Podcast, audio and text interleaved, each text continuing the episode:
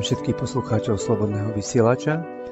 Moje meno je Roman Buhovecký a práve sa začína pilotná časť relácie Filmový klub Slobodného vysielača.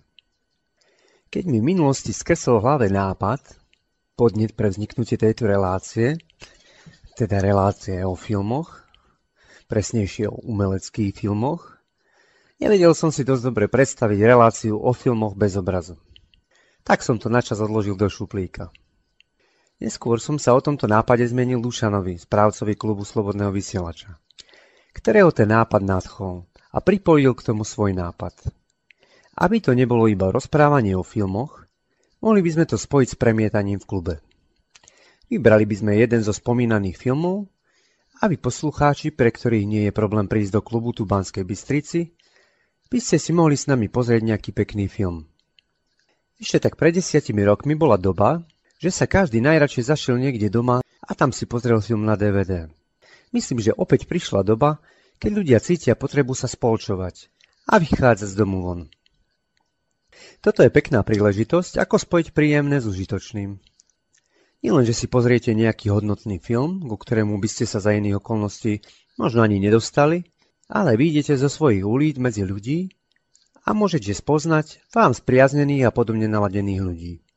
Keď som spomínal špecifický žáner týchto filmov, pôjde o filmy klubového typu, teda filmy, ktoré sa zúčastňujú festivalov a kedysi sa premietali vo filmových kluboch. Teraz sú až na pár výnimiek filmové kluby zavreté a filmoví fajnšmekry si nemajú kde pozrieť takéto lahvodky. Pôjde teda o filmy umelecky orientované, ktoré sa zameriavajú na myšlienku, sú pre náročného diváka ktorý je ochotný byť zúčastnený deja, ktorý sa nechce len povrchne zabávať, ale chce byť vtiahnutý do deja. Chce sa nechať inšpirovať, motivovať, natchnúť. Chce, aby v ňom film zanechal pocit, hlboké spomienky, prípadne ho môže podnietiť na uskutočnenie nejakého cieľa. Vy, ktorí ma poznáte z inej relácie, viete, že sa rád zaoberám detailami a súvislostiami a že som náročný. Preto som aj divákom a fanúšikom takéhoto žánru. A takmer 10 rokov som sa zaoberal pátraniu po kvalitných a hodnotných filmoch. Pátral som a objavil som mnoho skvostov, ktoré by som vám chcel postupne predstavovať a inšpirovať vás. V každom dieli vám predstavím 5 filmov, niečo si o nich povieme, aby som vás namnadil, a v druhej časti by sme si mohli zobrať na mužku nejakého režiséra, scenáristu alebo herca, teda tvorcu, a predstaviť si jeho profil, aby ste sa ľahšie orientovali pri budúcom hľadaní filmových špecialít. Väčšinou nepôjde o žiadne novinky, budem vás zoznamovať s filmami, ktorých kvalitu preveril čas. V podstate je úplne jedno, kedy tie filmy boli natočené, pretože ide o nadčasové diela s hlbokým ľudským potenciálom a odkazom.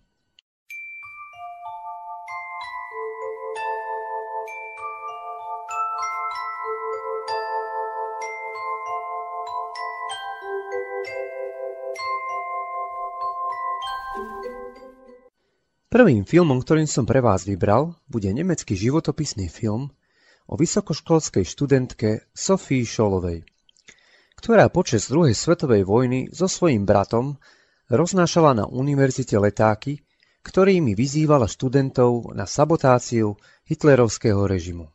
Sophie so svojím bratom Hansom boli členmi protinacistického združenia Biela rúža, ktorá sa pokúšala informovať občanov o tomto zhubnom režime. Sophie dokázala ako jedna z prvých vypozorovať, že Hitlerova taktika je deštruktívna a v konečnom dôsledku ubližuje celému národu, ale aj ľudstvu ako takému. Písal sa rok 1943 a nie každému v Nemecku bolo jasné, kam sa to uberá. Väčšina si myslela, že je to na dobrej ceste. Občania boli uspávaní rečami o lepšom zajtrajšku a nevideli, alebo ani nechceli vidieť, čo sa v skutočnosti deje. Nepripomína vám to dnešné časy? Hnutie Biela rúža sa snažilo na tento fakt poukazovať, ale veľmi im nechceli veriť. Dej filmu začína v budove univerzity počas roznášania letákov. Samozrejme mladú dvojicu hneď chytia zatknú a podrobia ich térii výsluchov. Treba si uvedomiť, že pre také krehké mladé dievča to bol veľký šok a spoločenský tlak. Sophie bola dcerou vplyvného človeka, v roli starostu a zrejme sa nepripravovala na väzenskú kariéru. Absolvovala niekoľko výsluchov v priebehu troch dní.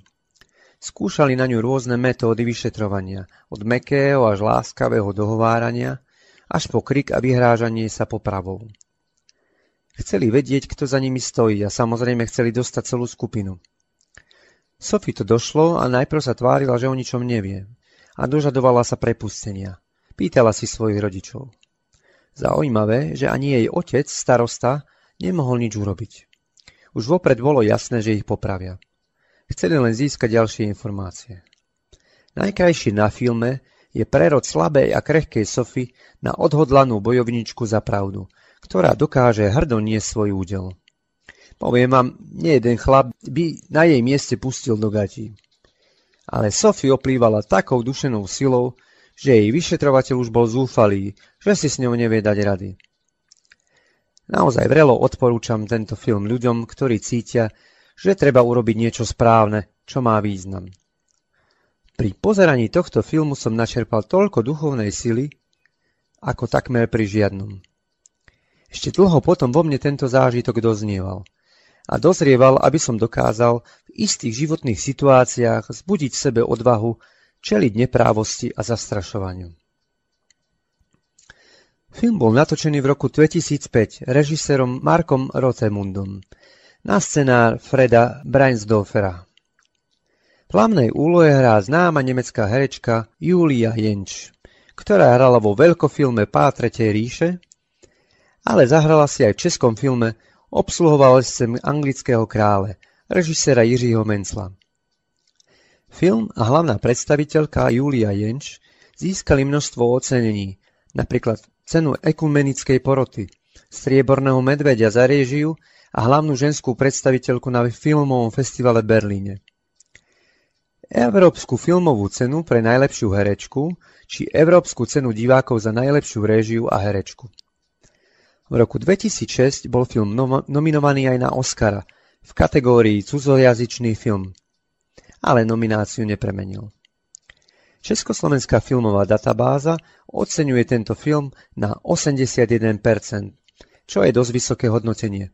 Dobré filmy tam dosahujú tak okolo 70-75%, takže 81 to je nadpriemer.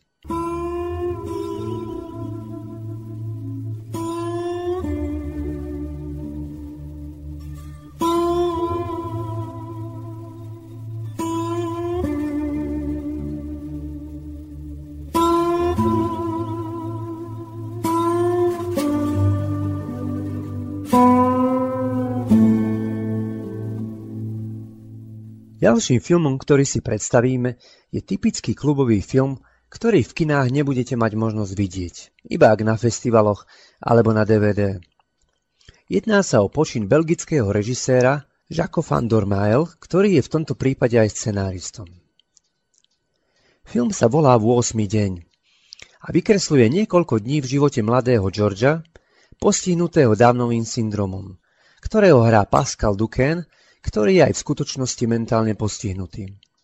To nič nemení na veci, že sa svojej úlohy zhostil bravúrne a nadmieru presvedčivo. Sekunduje mu výborný francúzsky herec Daniel Auteuil, ktorého v tejto relácii ešte budeme spomínať. Nie len preto, že je to môj asi najobľúbenejší francúzsky herec, ale aj preto, že má na svojom konte také filmy ako Manon od prameňa, Kráľovna Margot, Dievča na moste, Kondomédia, utajený či z neskorších môj najlepší priateľ. Daniel vo filme hrá postavu Harryho, ktorý je vysoko postavený manažér, ktorý robí semináre a školenia pre manažérov a učí ich, ako sa majú vyjadrovať, ako majú vystupovať, ako sa majú predať. Harry pôsobí veľmi sebaiste a sebavedome, ale v momente, keď opustí prednáškový sál, zistíte, že to všetko len hral a že je prázdny a veľmi nešťastný. Vyhodila ho žena a nemôže sa stýkať so svojou dcérou, ktorá ho odmieta, pretože ju v minulosti sklamal, keď ju prednostňoval prácu pred svojou rodinou. Mentálne postihnutý George je na úteku z ústavu, vybral sa hľadať svoju mamu, ktorá je už ale niekoľko rokov mŕtva, ale stále sa mu zjavuje v snoch.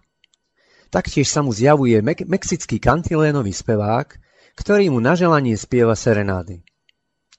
George spôsobí malú nehodu, keď skočí do cesty mysľou neprítomnému Harimu, ktorý v obave o Georgeovo zdravotné následky zoberie ho na sedadlo spolucestujúceho. To ešte netuší, aké patálie mu George spôsobí. A nie len patálie a nezvyčajné situácie. George premení Harryho život na ruby. George je detský a spontánny, s ničím si nerobí starosti. Na rozdiel od utrápeného Harryho, ktorý si nevie dať život do poriadku. George mu pomôže sa aj zblížiť so svojou dcérou a naučí ho spontánnosti a znovu sa začne tešiť zo života. Okrem hudby a zábavy George miluje čokoládu, ktorú ale nesmie jesť, pretože má silnú alergiu. Film bol natočený v roku 1996 vo francúzsko-britskej koprodukcii. Film má 118 minút. Obaja hlavní predstavitelia získali ocenenie Zlatá palma na prestížnom festivale v francúzskom Cannes. Na festivale v kalifornskom Los Angeles Nomináciu na výhru nepremenili. To nič nemení na tom, že film 8. deň je fantastickým a nezabudnutelným zážitkom. Československá filmová databáza mu udelila 78%.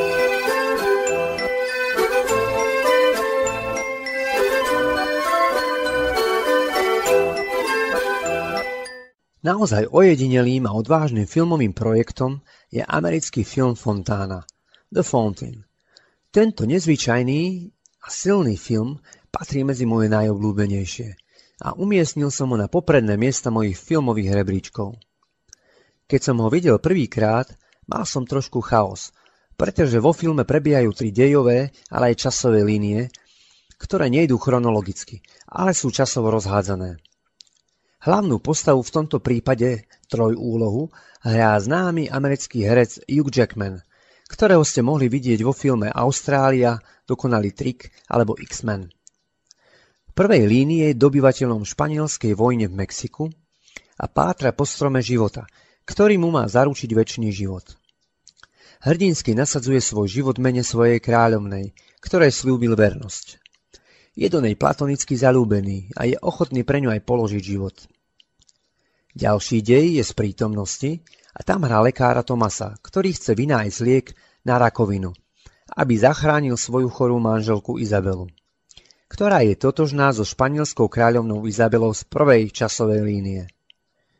Tomas je tak posadnutý prácou na výskume lieku, že stráca drahocený čas, ktorý by mohol stráviť so svojou manželkou. Tá si kráti chvíle písaním kníh o dávnych majoch. A keď už vie, že jej neostáva veľa času v tomto živote, Požiada Tomasa, aby knihu dokončil. Tomas si tak pripomína udalosti, ktoré spolu prežili, ale aj spoznáva príbeh bájneho stromu života, ktorý chce nájsť. Tretí dej je ako z iného sveta.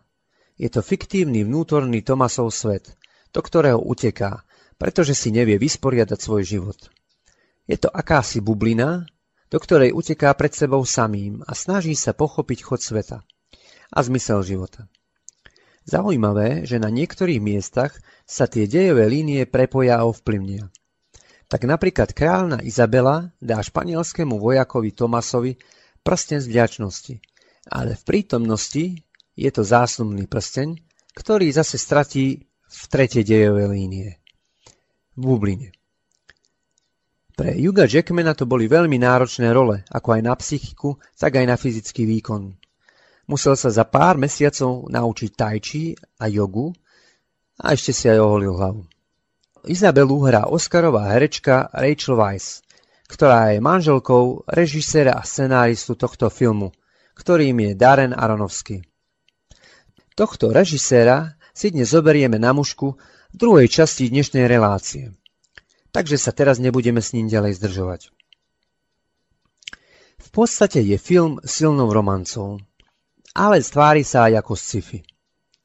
Je veľmi nezvyčajne stvárnený. Myslím, že som nič podobné nevidel. Strhujúci je aj dej predkaný krásnou hudbou, z ktorej si pustíme ukážku.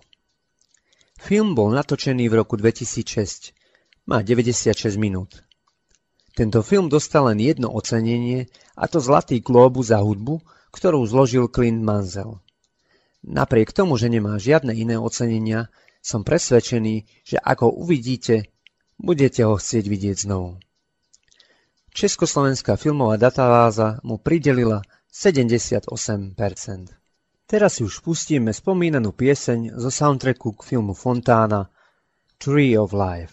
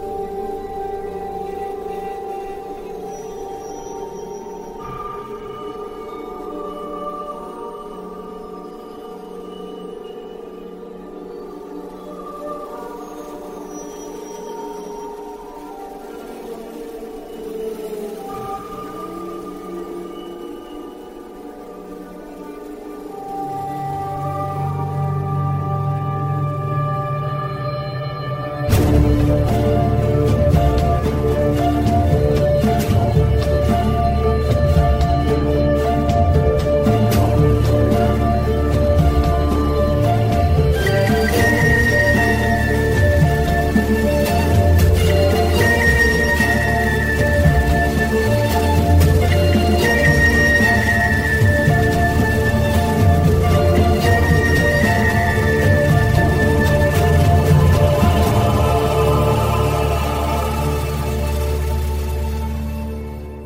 Ďalším v dnešnej ponuke je americký film režiséra Sidneyho Lumeta na scenár Reginalda Rosa 12 rozhnevaných mužov. Ide o film zo súdneho prostredia, z procesu, kde je obvinený mladý černošský chlapec, ktorý mal spáchať vraždu svojho otca, ktorý ho dlhodobo psychicky i fyzicky týral. Dej sa odohráva v priebehu jedného dňa, v jednej miestnosti.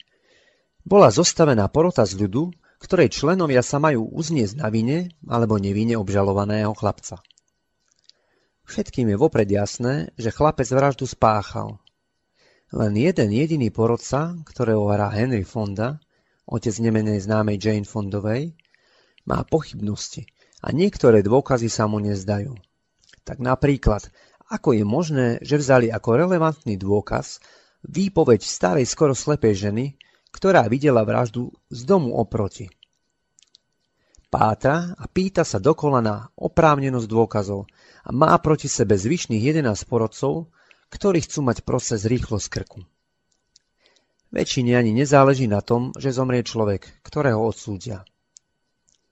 Postupne architekt Davis, teda ten jediný porodca, získava na svoju stranu ďalších a ďalších porodcov, ktorí si začínajú uvedomovať vážnosť nezvyčajnej situácie. Film predstavuje pestru škálu ľudských pováh a pohnútok. Vykresľuje sebectvo a zaslepenosť ľudí, ktorým nezáleží na hodnote ľudského života. Henry Fonda podal skvelý výkon a je postava je vysoko ľudská a citlivá. Film poukazuje na to, že sila aj jedného človeka spočíva v jeho presvedčení a poctivom prístupe. Film bol natočený v roku 1957, ale jeho vek nejako neohrozuje jeho kvalitu a výpovednú hodnotu. Vo filme si zahral aj emigrovaný český herec Jiří Voskovec, kolega Jana Vericha, ako porodca číslo 11. Film získal mnoho nominácií na ceny a aj pár víťazstiev. V roku 1958 bol nominovaný na Oscara v sekcii Najlepší film, réžia a aj scenár. Na Zlatý globus Najlepší dramatický film, najlepší dramatický herec hlavnej, ale aj vedľajšej roli. A samozrejme za réžiu. Výťazstvo si pripísal na festivale v Berlíne. Sidney Lumet dostal Zlatého medveďa za najlepší film – Taktiež boli ocenení britskou cenou BAFTA. Henry Fonda ako najlepší zahraničný herec a cenu dostal režisér Sidney Lumet za najlepší film. Československá filmová databáza film hodnotí na neuveriteľných 91%.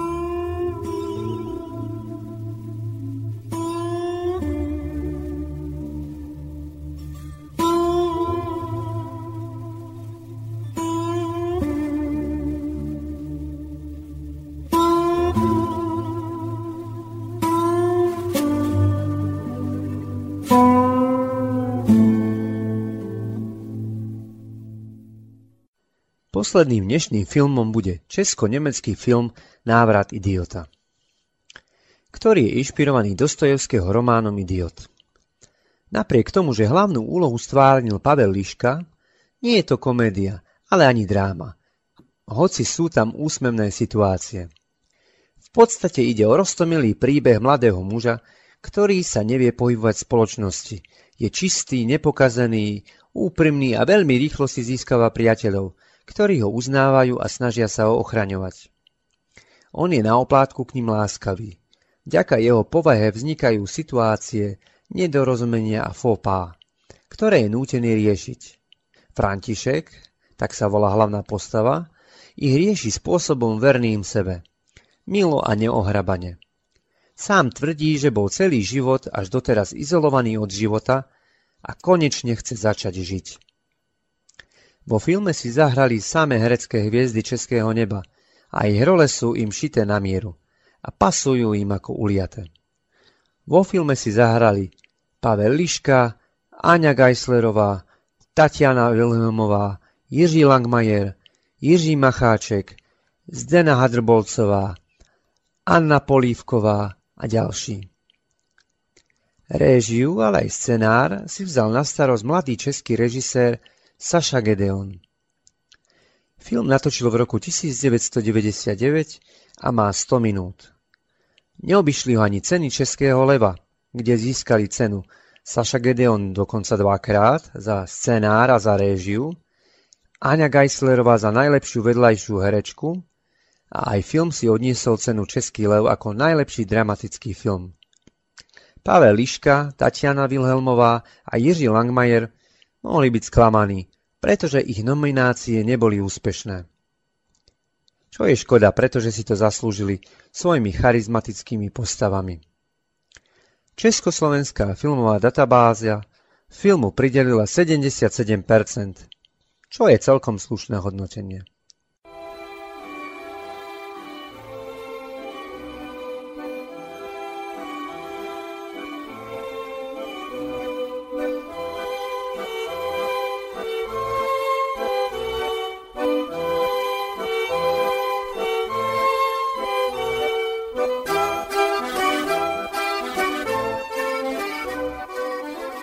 Dnešnom profile tvorcov som vybral režiséra už spomínaného filmu Fontána, Darena Aronovského. Tento talentovaný režisér nemá na konte veľa filmov, ale tie, ktoré natočil, stoja za to. Sú veľmi osobité a presvedčivé. Darren je nielen skvelý umelec, ale aj vizionár a filozof, znalec ľudskej duše. Každý jeho film je v prvom rade výpravou do ľudskej psychiky a správania. Darren má skvelý pozorovací talent a to prenáša do svojich filmov. Obľúbuje žánrový mix thrilleru, psycha, sci-fi a filozoficko-náboženského videnia sveta. Od detstva miloval klasické filmy, ale jeho obľúbeným žánrom boli aj komiksy. Bol absolventom Harvardskej univerzity v odbore animácia a hraný film. Záverečnou študentskou prácou bol jeho prvý film Supermarket Sweep, u ktorému si sám písal scenár. Zahral si v ňom Sean Guild, s ktorým spolupracoval aj neskôr vo filme P. Nasledujú ďalšie dva študentské filmy Fortune Cookie a Protoza, ktorom si zahrala známa americká herečka azijského pôvodu Luciliu, ktorú môžete poznať z filmov Kill Bill, Charlie o anieli, ale aj zo seriálu Ellie McBealová, kde hrala peknú mrchu. Prvým naozaj svetovo uznávaným počinom v Darrenovej tvorbe je film P, o šialenom matematikovi, ktorý sa pokúsil zarobiť veľké peniaze podvodom na americkej burze. Je to výprava do myslenia človeka, ktorý je zároveň génius i šialenec. Vykreslovaním šialenstva a absurdít pokračuje aj vo filme Requiem za sen, podľa predlohy knihy Huberta Selbyho. Príbeh vykresľuje syna, ktorý je závislý na heroíne a so svojím kamošom chcú zarobiť veľké peniaze na predaji heroínu. A je schopný urobiť čokoľvek aj okradnúť svoju mamu. Tá je zase závislá na sledovaní vedomostných kvízov – a keďže sa chce jedného takého zúčastniť, za každú cenu chce schudnúť, aby si mohla obliecť výrazné červené šaty, ktoré nosila ako mladá. Jej závislosť, tak ako jej syna, ju úplne odvádza od reality. Syna si zahral Jared Leto a matku hrá Ellen Burstyn, ktorá vo filme Fontána hrá lekárku a Tomasovú šéfku. Vo filme hrá aj Oscarová Jennifer Connelly, ktorá sa objaví aj v poslednom Darrenovom filme Noé. Po filme Requiem za sen už prichádza na nás spomínaná Fontána. Ešte doteraz jeho filmy neboli tak známe medzi širokou verejnosťou, ale to sa zmenilo, keď do kín prišiel film Wrestler s Mickey Rourkeom, ktorý bol nominovaný na Oscara, na Zlatý Globus a na cenu BAFTA. Nasleduje už veľmi známy film Čierna labuť, inšpirovaná Čajskovského baletom Labutie jazero. Hlavnú úlohu si zahrala Natalie Portman a za úlohu Labute si vyslúžila Oscara – BAFTA aj Zlatý globus. Posledným Derenovým snímkom je vysokorozpočtový veľkofilm Noé o biblickej postave a o bájnej potope. V tomto filme Darren naplno ukazuje svoj svetonázor a prezentuje postoj proroka so zdvihnutým prstom. Darren je veľmi cieľavedomý umelec s dôležitým poslaním. Má schopnosť priviesť vás ku sebe samému a zaoberať sa zmyslom života a chodu sveta. Jeho diela sú silne psychologické a filozofické. Zároveň sú krásne, očarujúce a nenechajú vás ľahostajnými. Darren si k väčšine svojich filmov aj napísal scenár. Jeho dvorným hudobným skladateľom je Clint Mansell, od ktorého ste dnes počuli skladbu Tree of Life. To by bolo na dnes všetko. Uvidíme sa v klube na premietaní jedného z dnešných filmov. Ktorý film a kedy to bude, sa dozviete na facebookovej stránke Klubu Slobodného vysielača. Možno do budúcnosti by sme mohli vyhlásiť súťaž a vy si vyberiete, aký film by ste chceli vidieť. Zatiaľ sa s vami lúčim, majte sa pekne, do skorého počutia.